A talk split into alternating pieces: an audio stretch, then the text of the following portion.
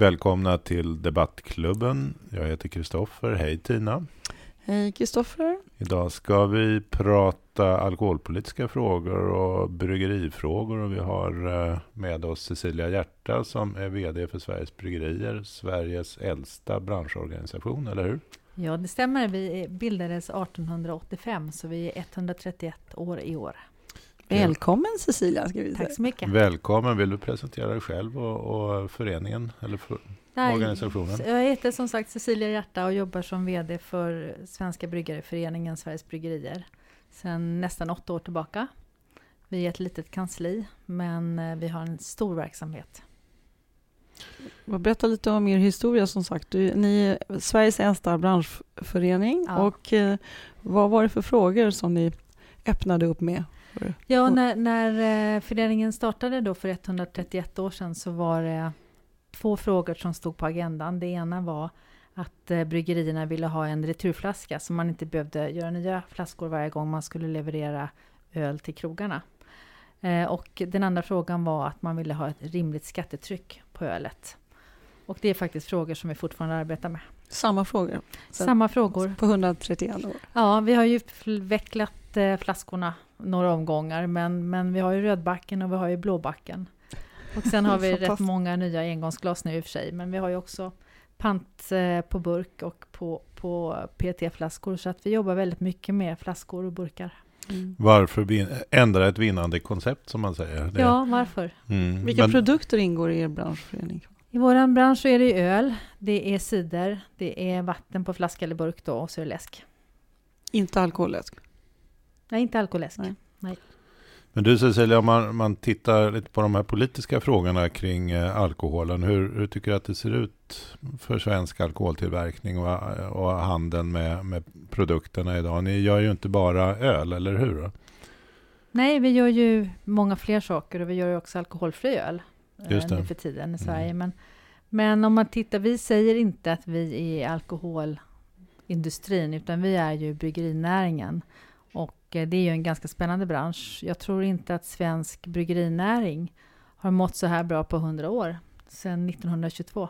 Vad menar du med det? Mått så här bra? Eh, dels eh, så har vi ju en stort antal växande bryggerier. Vi, när jag började för åtta år sedan så hade vi 30 bryggerier i Sverige. Och idag så är, är det 260 som är professionella som säljer öl till Systembolaget eller till matbutiker eller restauranger. Och det är en, det är en explosion. Det startar mellan en och två bryggerier i månaden. Och eh, det är helt makalöst och fantastiskt roligt. Eh, vad var frågan? Jo, jag menar som så att de, Ja. de vänder sig inte bara till svenska marknaden om de startar så många bryggerier antar jag. Nej, det gör det inte. Men, men eh, vi började med, det, nya bryggerier började starta i mitten på 90-talet och ett par av de bryggerierna är ju de som har skapat svensk cider, Mm. som ju är en, ett, en enormt stor exportsuccé för Sverige och en av de största enskilda produkterna som Sverige har som export. Men du, det går alltså ganska bra att hävda sig på den svenska marknaden idag med andra ord. Det verkar ju gå bra för er. Ja, det gör det. Det är roligt med det här stora ölintresset och det är roligt med cider och läsk och vatten också. Eh, nu har ju Systembolaget har ju monopol, detaljhandelsmonopol på starkölsförsäljningen i Sverige. Och nu har man ju sedan 60-talet haft det här med att vi ska dricka mer vin. Det var ju ett uppdrag som Systembolaget hade, men vi ser gärna en liten förändring av det så att nu att Systembolaget vill att vi ska dricka lite mer öl än vin, för att det är faktiskt lägre alkoholhalt i öl än vad det är i vin, så att det är bättre och nyttigare för folkhälsan. Mm. Hur stor är den alkoholfria ölen på, i Sverige idag? Den är fortfarande väldigt liten. Väldigt liten. Ja. Ser ni någon potential att den bör eller kommer att öka?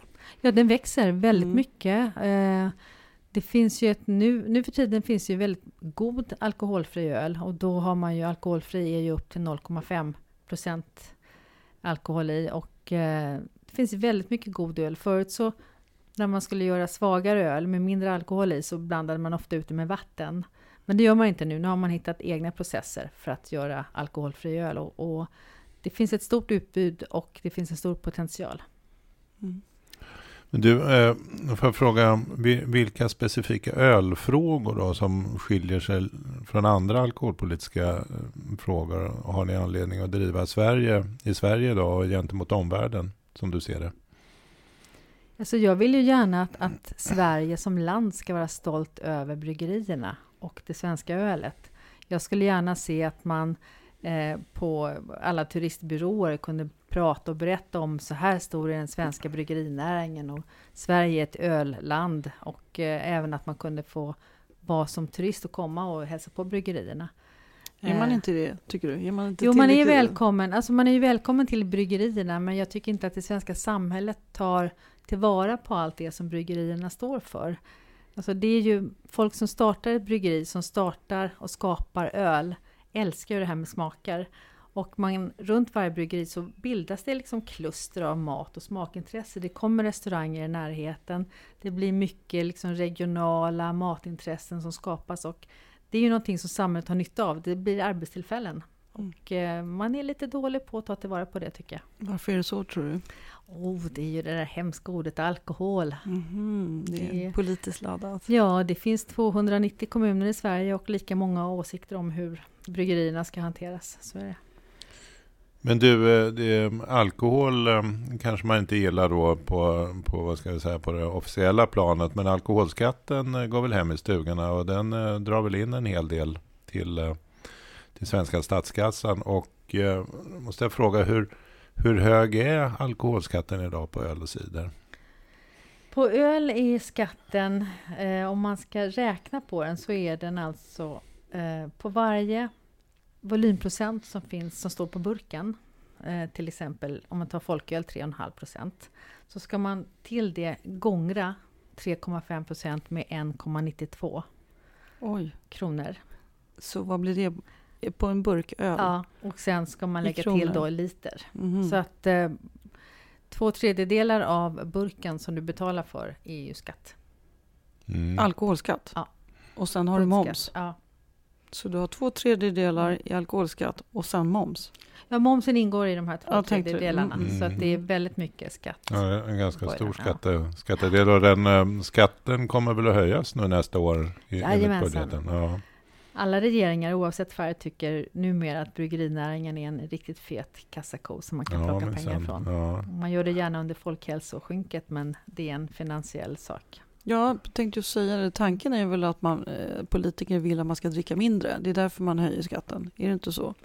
Ja, det, men, men når de den effekten skulle jag vilja fråga. Ja, nej. Dricker folk mindre öl och cider? Nej, det gör man inte. Det ger ingen effekt?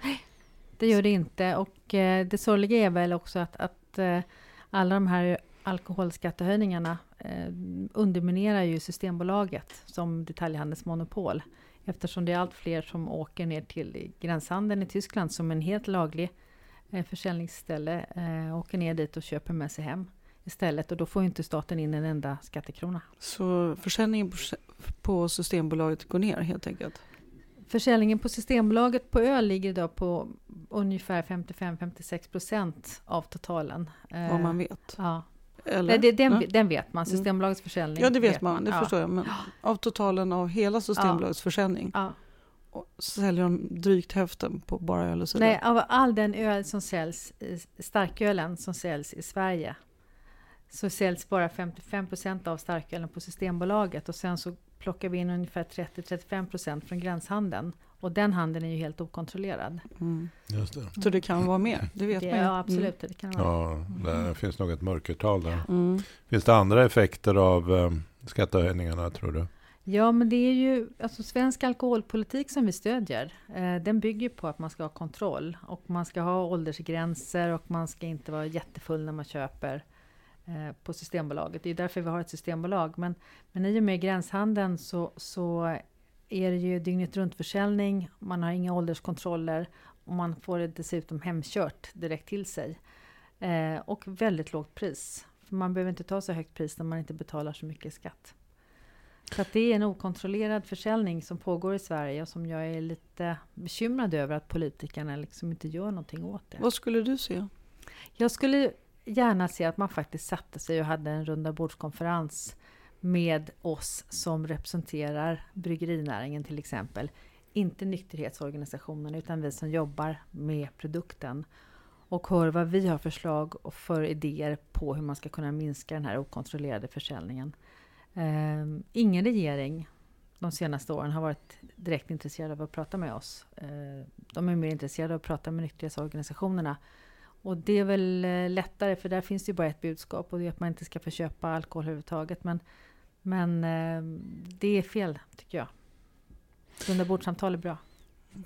Men om, om, man då tänker sig att man skulle försöka få till någon form av skattesänkning i, i Sverige för att möta omvärldens priser. För vad jag förstår så är ju eh, priserna på alkoholdrycker överlag, inte bara öl, rätt mycket lägre utanför Sverige.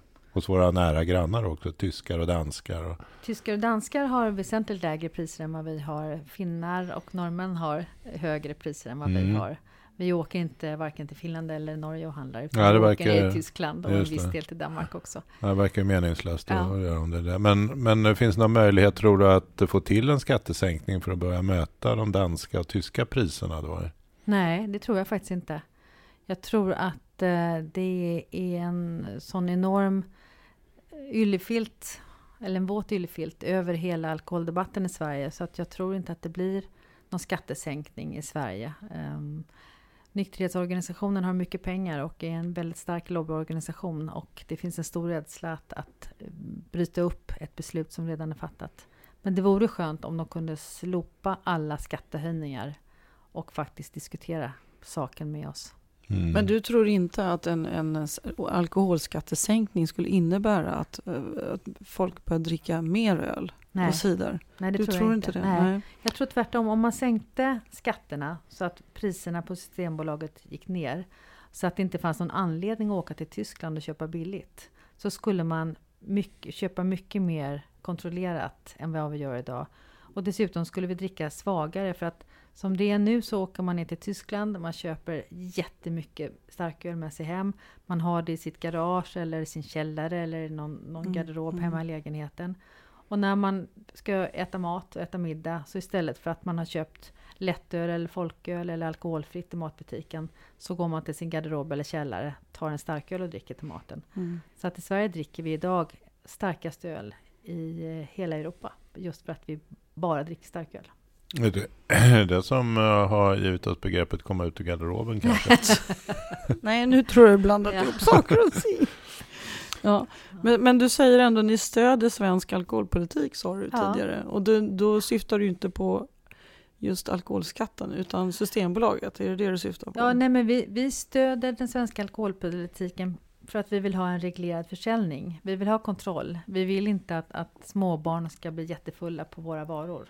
Utan vi vill att, att, eh, ja, att man ska dricka våra drycker för att njuta, inte för att bli stupfull. Mm. Det är liksom grunden. Vi, vi gör ju inte öl och cider för att folk ska bli skitfulla, utan för att de ska tycka att det är gott.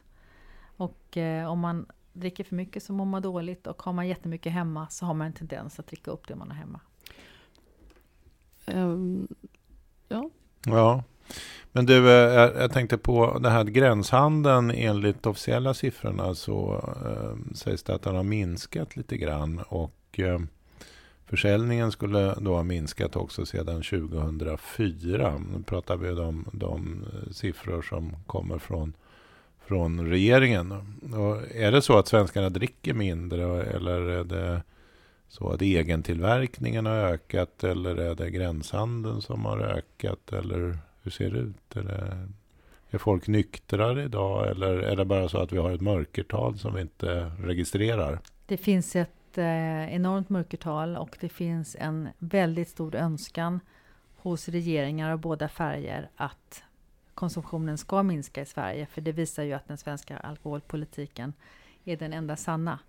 Um, som vi ser det, vi har ju total koll på alla försäljningssiffror över hur mycket svenska bryggerier säljer nere till gränshandeln i Tyskland. Och vi har också väldigt nära samarbete med både tull och polis i gränshandeln och vet av dem att gränshandeln och införseln till Sverige igen inte har minskat utan den fortsätter att öka. Eh, och sen att de officiella siffrorna säger någonting, det är inte riktigt verklighetsförankrat. Men du säger att, att eh, svenska bryggerier säljer ner till Tyskland och så. Är, det, är svensk öl populär bland tyskarna eller är det sånt som svenskar åker ner och, och handlar? Vi svenskar åker ner och handlar hem svensk öl till en tredjedel eller fjärdedel av priset som vi handlar för på Systembolaget. Men om man tittar på de 25 mest sålda ölen nere i tyska gränshandeln så finns det bara en svensk öl bland de 25 mest sålda och det är på plats nummer 24. Så att det finns många som säger att, att den ölen som förs in i Sverige är den som också exporteras Jaha. enbart, men så är det inte, utan svenskarna köper väldigt mycket annat också när vi är där nere. Det verkar ju lite onödigt att sitta och köra ända ner till Tyskland för att köpa svensk öl kan man ja, tycka. Men, men betalar du bara en tredjedel eller en fjärdedel av priset och du plockar med dig inte bara din egen årskonsumtion utan även kompisarnas och mm, grannarnas mm. så är det ju en lönsam affär. Just det, just det. Men politikerna måste ju vara medvetna om det här att, att eh, alkoholskattehöjningar resulterar till att folk vänder sig utomlands. Tror du inte det? Ja. Vad är skälet till att de höjer skatten ytterligare tror du? Jag, ja, om jag ska vara helt ärlig så vet jag faktiskt inte eh, varför de fortsätter att höja skatterna. Eh, För det jag, gjorde ju ja. även förra regeringen. Ja, ja verkligen. Mm. Det var ju de som började att göra det. Men eh, jag tror att de kanske inte har varit jätteofta nere på gränshandeln i Tyskland. Och många, vet jag, fortfarande lever i villfarelsen att, att import av öl handlar om att man har med sig några kassar som man hade förr i tiden när det var liksom stängda gränser. De har, inte, de har inte sett hur det ser ut nere i Tyskland. De har inte stått vid gränskontrollerna vid eh, bron eh, och sett de här enormt överlastade bussarna och personbilarna och släpkärrorna. De förstår inte hur stor den här handeln är och hur den påverkar Sverige. Men kan det, det kan inte vara så att den här missbruksutredningen som kom för några år sedan, som där man räknade med att eh, samhällskostnaden ligger på 66 miljarder kronor som kopplas ihop till um, alkohol och problematiken kring alkohol. Och skatteintäkterna li, ligger runt 13-14 miljarder. Eh, kan de inte då känna att det är därför det här finns en anledning till att höja skatten för att täcka upp de här samhällskostnaderna? Jo, men ju mer de höjer skatten, desto mindre får de ju in eftersom vi köper och köper mer öl utifrån Sverige. Så att, eh, det är inte lösningen? Alltså nej, det är verkligen inte lösningen. Och eh, jag vet inte hur den där, de där siffrorna stämmer riktigt med missbruksutredningen heller. Den är ju lite till åren kommen. Alla officiella utredningar är ju inte dagsfärska, men den där är ju lite gammal och Eh, Den är från 2011. Ja. Mm. Och tittar man på annan statistik så är det ju så att, att alkoholrelaterade dödsfall minskar i den officiella statistiken också. Så att det kan bero på att man eh, kanske dricker mer öl och mindre sprit nu för tiden. Alltså mm. öl är ju mindre alkohol i än, än vad det är sprit. Jag har ingen förklaring till det. Men eh, vad gör ni rent aktivt för att påverka politikerna? Ringer ni och ber om möte eller ja. sitter ni och filmar gränshandeln och skickar filmer till politikerna? Nej, eller vad gör ni? nej, det gör vi inte. Vi har ju eh, haft ett debattforum tidigare där vi har träffat politiker och tjänstemän på olika departement. Eh, sen har vi ju eh, rätt bra kontakt med vissa politiker som är intresserade av den här frågan och, och har varit nere i gränshandeln och förstår vad det handlar om. Eh, men vi försöker ju påverka med fakta. Eh, vi tar fram väldigt mycket fakta och vi har en väldigt, väldigt välbesökt eh, sajt där folk faktiskt går in och plockar fakta och använder det i utredningar och allt möjligt. Men vi, det är klart att vi försöker påverka Finns det något parti som, som lyssnar på er? Inte, ja, det finns jättemånga partipolitiker som lyssnar på oss och det finns ett par partier som är mer välvilligt inställda överhuvudtaget till näringen som sådan. Och Men, det är? Eh, Centern och Moderaterna är väldigt intresserade av vår näring. De är ju intresserade av för, företagande och småföretagande. Och Centern är ju väldigt intresserade av företagande på landsbygden. Och det är där de flesta bryggerierna finns. Mm. Så att de är intresserade. Men det är inte så att partiet som helhet går fram och driver frågor, utan det är oftast enskilda politiker. Men de finns även bland socialdemokrater. Men du får eh, fråga, jag tycker Sveriges bryggerier och, och, och eh, även sprit och vinleverantörsföreningen har ju pratat i, i, eh, i många år och, och, även andra aktörer som tullen till exempel. De har pratat i många år om, om eh, de här alternativa handelsvägarna, eller vad vi ska säga, med gräns, gränshandeln. Inte bara den här legala gränshandeln där du plockar hem vad du får, så mm. utan även smuggling och illegal försäljning sen när det kommer hit till Sverige. Är det, är det ingen som har lyssnat? Är det därför det inte händer någonting? Eller struntar man i det? Eller har du någon idé om det här? Nej, alltså jag tror ju att, att eh, den borgerliga regeringen, där lyssnade nog de flesta partier, men där hade man ju ett parti som inte ville ta till sig den här sanningen. Eh, så då blev det inget agerande i frågan. Och Vilket parti var det? Det var Kristdemokraterna. Mm. Och det var ju också de som satt på socialdepartementet. Ja, det var Maria Larsson ja. där, ja, just ja. det. Och sen mm. i den här regeringen så upplever väl jag att det finns inte så ett jättestort intresse för de här frågorna. Det är ingen fråga man vinner ett val på. Nej, det är det inte. Men finns det någon folkopinionsundersökning på det här? Vi har gjort en undersökning bland alla kommunalpolitiker i Sverige eh, och det är väldigt tydligt att de jättegärna skulle vilja ha regeringens hjälp med att få bukt med den här gränshandeln. För om man tittar på Systembolagets försäljning till exempel i alla Skånekommuner så ligger den betydligt lägre än vad den gör i övriga Sverige. Och det beror på att folk åker över till Tyskland och Danmark och handlar det de vill ha. Eh, det är också väldigt mycket kriminalitet som skapas i bakvattnet av de här, de här gränshandelsresorna eh, som polisen jättegärna vill ha hjälp med och även tullen. Men, men det är liksom det känns som det är för stort avstånd mellan Stockholm kanske och Skåne i de här frågorna och det är väldigt synd. För här skulle ju hela Sverige behöva samla krafttag för att diskutera vad ska vi göra? Vill Men, vi ha det så här? Är det ingen politiker som vågar ta orden i munnen att sänka alkoholskatten? Nej. Är det så kontroversiellt alltså, inom politikerkretsar? Ja, jag vet ingen politiker som officiellt har sagt att man ska sänka skatten. Nej. Det är intressant. Mm.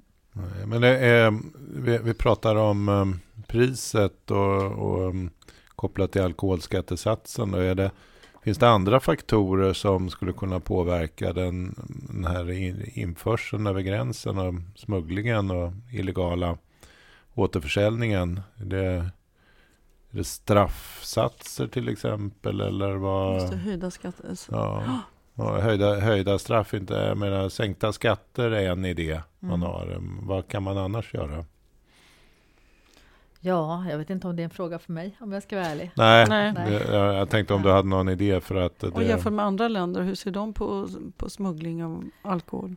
Ja, men om man tittar på... Är straffskalan i andra länder jämfört med Sverige? Ja, nej men om man tittar på våra nordiska länder, det är ju vi som har högst skatt i Europa. Irland har också höjt eh, mycket nu, men, men det är ju våra länder som har högst skatt och det är i våra länder som det smugglas.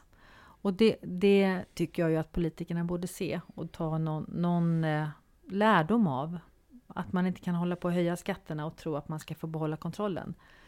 Men sen att sänka skatterna, det har man gjort i Danmark eh, för att behålla handeln i sitt eget land och att man inte, skulle, alla, inte danskarna skulle åka utomlands och handla all sin öl eller all sin läsk som när man höjde sockerskatten. Det är ju Danmark är nog det enda landet som jag vet som har sänkt skatten för att behålla handeln inne i sitt land. Och det är ju ett litet rörligt handelsland som vet vad det handlar om. Sverige har inte den traditionen riktigt att man tar handel på, på riktigt allvar. Vi är ett gammalt industriland.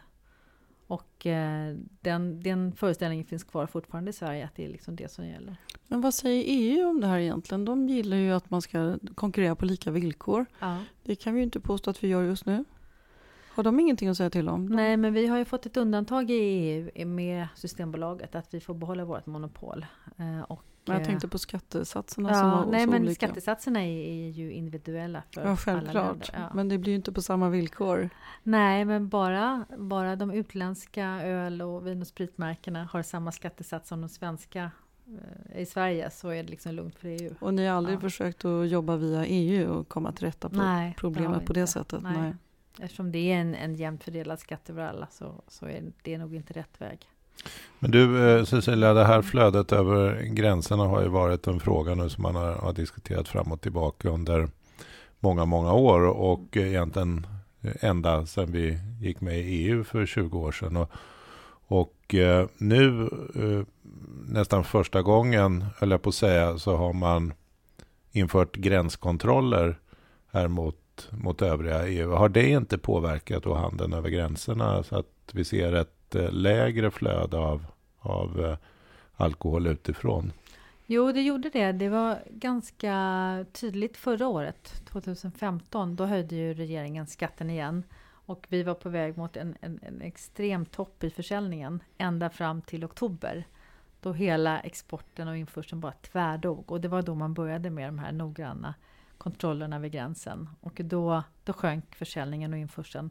Men nu är det tillbaka på samma nivå som det var som det har varit tidigare. Varför ja. blev det så, tror du, under en period? Ja, men då var ju tull jätte och polis och tittade om det fanns några invandrare som hade, eller flyktingar som hade gömt sig på, på bussar och bilar och på tåg. Så att det var väldigt mycket kontroller och då, då, då är det vågar man helt enkelt. Nej, då är det obehagligt. Och sen mm. påverkas ju även alla de kriminella element som står liksom på den svenska sidan och väntar mm. på att föra godset vidare. Eh, så då blev det en nedgång. Så nu har modet kommit tillbaka helt enkelt. Mm. Men det, det, avslutningsvis så kanske vi skulle prata lite om den här eh, ständigt aktuella gårdsförsäljningen som kommer upp mm. då och då. Och ehm, ja, vad, vad händer? tycker partierna där? Kan vad händer där? Ja, eh, partierna tyckte, de, de eh, borgerliga partierna utom Kristdemokraterna tyckte att det var en bra idé med gårdsförsäljning. Folkpartiet, eller förlåt Liberalerna, eh, vacklade väl lite. Eh, men eh, det fanns inte någon majoritet i riksdagen före förra valet och det finns ingen majoritet i riksdagen nu för att eh, öppna upp för gårdsförsäljning i Sverige. Eh, Lotte Norling gjorde ju en väldigt bra utredning för, vad det nu är, fem, sex år sedan är det väl, där hon föreslog att vi skulle tillåta gårdsförsäljning i Sverige och att det maximala tillåtna antalet flaskor som varje människa skulle få köpa som besökte ett bryggeri skulle vara sex stycken. Ehm, och det tycker väl vi från, från Bryggarföreningen att det är en rätt rimlig mängd som man skulle få ta med sig från gårdsförsäljningen. Uh, idag så är gårdsförsäljningsfrågan av starkare öl än folköl är ju en helt död fråga. Men bryggerierna själva får ju idag sälja folköl från, sin, från sitt bryggeri om man har tillstånd från kommunen. Och det är inte det är inte olagligt om man har tillstånd. Men varför skulle det vara så farligt med den här gårdsförsäljningen då? Den förekommer väl i stort sett i hela Europa i ja. alla fall? Jag vet inte. Det är sådana här konstiga saker som händer bara i Sverige. Det borde vara en EU-fråga. Ja. ja. Det borde ni driva via EU. Ja, men då, då de politiker som var helt emot gårdsförsäljning tog upp den med EU och sa att en gårdsförsäljning skulle hota det statliga monopolet det svenska undantaget. Hur länge har, har vi det här undantaget? Tills när? Är inte den tidsbegränsad? Nej, det Nej, är, är tyvärr inte. så är det inte. Eller inte tyvärr, men det, är inte, det finns ingen bortre gräns. Nej. Tills vidare. tills vidare. Tills vidare. Mm. Men problemet är ju, tycker vi från vår sida, att Systembolaget som vi tycker är en väldigt bra inrättning, betydelsen av Systembolaget minskar ju om liksom den försäljningen som de har är mindre än det man köper med sig in från, från gränshandeln. De gräver sin egen grav helt enkelt. Ja, så att vi tycker ju att det är väldigt konstigt att politikerna som säger att vi ska ha hög skatt på grund av folkhälsan, att de inte ser att, att Systembolagets liksom, andel i det här minskar och att det inte är bra för Sverige. Så att de borde se hela, hela problembilden och inte bara önskan om att få in skatter och eh, jobba för folkhälsan. Så vilken skatt bör man eftersträva? Vilket land tycker du är en förebild? När det gäller, vilket land har lagt sig på en skattesats som är rimlig? Det är ju jättesvårt att säga, men om man, om man tittar på världens lyckligaste land, som är Danmark, mm. eh, alla kategorier, vilket är väldigt lustigt, så har de en helt avslappnad inställning till det här med öl. Eh, som är ganska befriande. Vi, så fort vi pratar öl och alkohol i Sverige så blir vi liksom rädda och så vågar vi inte säga någonting. Utan oj, förlåt att jag mm. existerar. Till och med norrmännen är ju liksom friare när de diskuterar öl och vin. Och de har helt andra regler än vad vi har. Och eh, de har också monopol och Finland har också monopol. Men där säljs ju ölen i matbutikerna. Eh, som vi inte får göra i Sverige. Men jag vet inte vilken skattesats som är lagom. Men det vore befriande att inte alltid inte alltid vår näring skulle liksom men vara en kassako. Danmark skulle vara, Danmark skulle vara en, för, ett eh, land att titta på, tycker ja, du? Ja, hur man löser frågor på Dan i Danmark. Mm. Danskarna är kanske lyckliga över sina skatter också. ja, de är lägre än i Sverige. Mm. Ja, mm. ja. ja, vi är väl inte så lyckliga över några skatter här i vi Sverige. Vi är ganska också. lyckliga, men inte lika lyckliga som Nej, inte, inte Nej. lika lyckliga. Ja, jag vet Nej. inte, har vi, vi har kanske gått igenom alla frågor, eller vad säger mm. du Tina? Ja, men det var väldigt trevligt att träffa dig, Cecilia. Hjärta. Mm. Har du någonting som du känner att vi inte har tagit upp som känns angeläget att säga i radio så får du gärna göra det. Nej, men det jag funderar över är varför svenska politiker inte tror att svenskarna skulle klara av att till exempel få köpa öl i matbutikerna när både norrmän och finnar som också har monopol eh, gör det. Och varför man inte vågar diskutera frågan. Du tycker, då, då pratar vi bara om öl och cider, inte, ja. in, inte vin och inte... Inte vin och inte sprit. Nej, och det är självklart att vi ska ha ålderskontroller. Men man kan åtminstone börja diskutera frågan. Mm. Man kan titta på våra grannländer och se hur de gör. Och inte bara ha skygglappar och tro att allting fungerar som det gjorde innan vi gick med i EU. Då kanske de hade fått in lite mer eh, skatt, ja, alkoholskatt, om de sålde det lite mer lättillgängligt. Ja, det tror jag faktiskt. Ja, men ja, det får, kunde vara värt att pröva ja. kan man ju tycka. Ja, Funkar det inte som idag så är det incitament nog till att pröva någonting annat. Mm. Ja, vid några tillfällen här genom historien de senaste 20 åren så har man väl sänkt skatten också lite grann. Ja, man sänkte på 90-talet ja, för mig en gång. det. Mm. Ehm, och det kanske då tror jag det var Margot Wallström som var socialminister ja, då. Ja, det var det. Ja, det. Men sen höjde man igen. Ja, det var väl eh, ett, en engångsföreteelse ja, kanske. Det var det verkligen. Men vad som är, är lite roligt, vi har ju en gång i modern tid, och då pratar jag 60-talet, har vi ju sålt på prov mellanöl och starköl i matbutikerna. Och då gjorde man det som ett test och man släppte det fritt i Bohuslän och i Värmland veckan före midsommar. Oj! Eh, Vilken och, konstig tid ja, att släppa och hela Sverige vallfärdade till Bohuslän och Värmland för att få köpa mellanöl och starköl matbutikerna. Så att det blev ju ett experiment som verkligen tog ända med förskräckelse och det förstår jag. Eh, det var ett väldigt konstigt sätt att prova någonting. Eh, sa de också, gick de ut och sa att det här är en prövotid? Ja, det gjorde de. Så. Det har aldrig funnits så mycket Nej. människor i glesbefolkade Värmland Nej. som det gjorde just den midsommar. Eller hur? Och Bohuslän. Liksom. Och Bohuslän, ja. ja. Mm. Det var ja. jättekonstigt. Men eh, jag tror att den, det experimentet som varade i åtta månader eh, tror jag fortfarande sätter som skräck i svenska politiker, så de vågar inte ens tänka tanken på, för tänk om det händer så där igen. Men mm. jag tror kanske att vi är lite smartare nu. Mm. Ja, vi får hoppas lite det. mer upplysta kanske. Ja. Tack, tack. Eh, ja, tack. tack snälla. Tack Cecilia Hjärta från Sveriges Bryggerier för att vi fick komma hit och prata med dig. Mm. Tack snälla. Tack så mycket. Hej, Hej då.